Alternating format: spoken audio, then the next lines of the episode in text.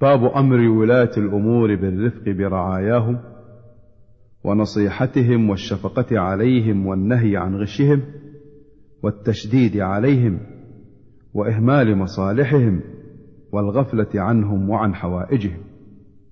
قال الله تعالى واخفض جناحك لمن اتبعك من المؤمنين الشعراء.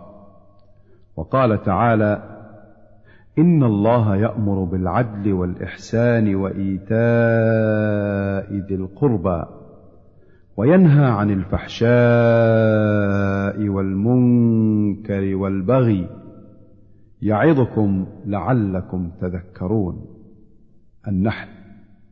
وعن ابن عمر رضي الله عنهما قال سمعت رسول الله صلى الله عليه وسلم يقول كلكم راع وكلكم مسؤول عن رعيته. الإمام راع ومسؤول عن رعيته. والرجل راع في أهله ومسؤول عن رعيته. والمرأة راعية في بيت زوجها ومسؤولة عن رعيتها. والخادم راع في مال سيده ومسؤول عن رعيته. وكلكم راع ومسؤول عن رعيته. متفق عليه. وعن أبي يعلى معقل بن يسار رضي الله عنه قال سمعت رسول الله صلى الله عليه وسلم يقول ما من عبد يسترعيه الله رعية. يموت يوم يموت وهو غاش لرعيته إلا حرم الله عليه الجنة. متفق عليه. وفي رواية لم يحطها بنصحه لم يجد رائحة الجنة.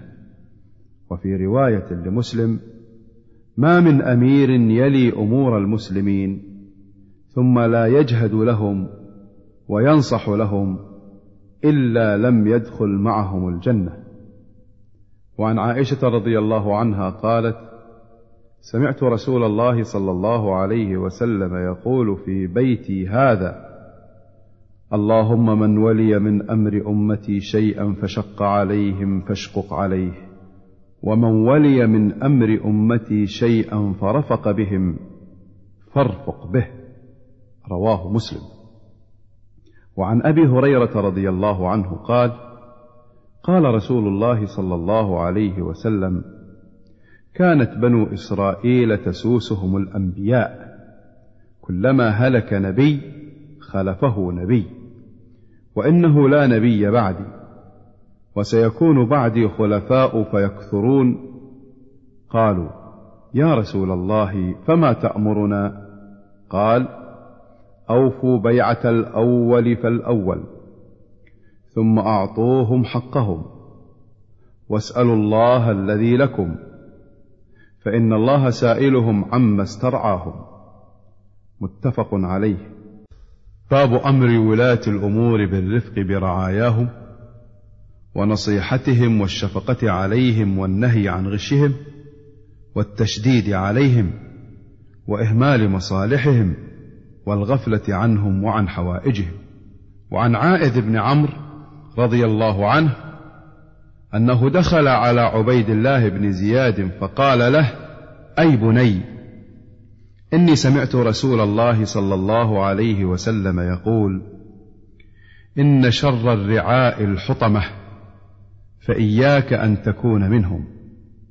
متفق عليه.